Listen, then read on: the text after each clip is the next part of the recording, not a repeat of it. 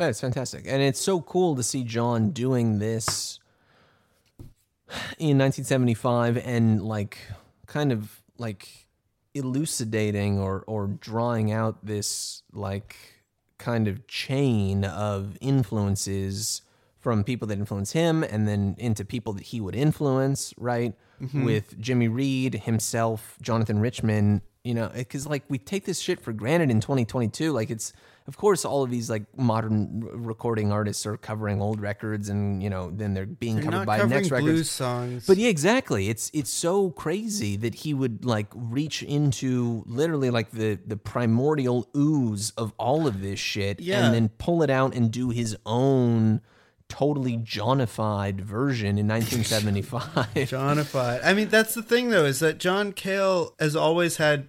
He invented Jokerman mindset. Like he wow. did, you know, he was the one who was like looking back and being like, hey, hold up. Before we go any further, if we're going, if we are to go further, it can only be righteous. It can only be just like, if we are like finding out what was really good about the stuff that made this possible. And then he brings that along with him. Because he's a mensch, you know, he's a good guy. That's right. John John is the the Welsh Protestant. He's a mensch. What's Welsh for mensch? Right. It's pretty good. Aren't um, we missing a couple songs? No, that's it. This is it. What about it, leaving it up to you? Well, we're leaving that for Guts. We're going to oh, talk okay, about that. Good. Guts and Animal I'm, I'm so justice. Glad that we get to end with Baby What You Want Me to Do. Well, no, there's one more. It's Sudden, Sudden Death. Death. Is, is okay, well, song how about we record. Honor that one by going Sudden Death, episode's over. Why not?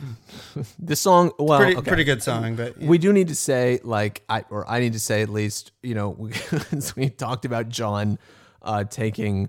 Uh, visual cues from uh, serial murderers and terrorists in the yeah. nineteen seventies. This is a song that's literally about assassins and and murdering yeah. politicians from afar. So no, I'm just, uh, I'm just shy. I'm just shy. I'm I'm shy. You know, I that's why I'm wearing a mask and goggles like a, uh, over my face, and that's why I'm I'm wearing like a black jumpsuit and crouching yeah. in a corner with a loaded weapon. I'm yeah, just I'm, shy. I'm not writing songs with lyrics that go like, the Minister of Justice looks so tired. The gunman on the roof picks his target carefully. The last thing they expected to see was sudden death. Dope. I mean, it's a cool ass song. It's so cool. It's so this it's, sound, this is John's James Bond song. Oh, it is. It, no question. It's such a... F- Come on, there's still time.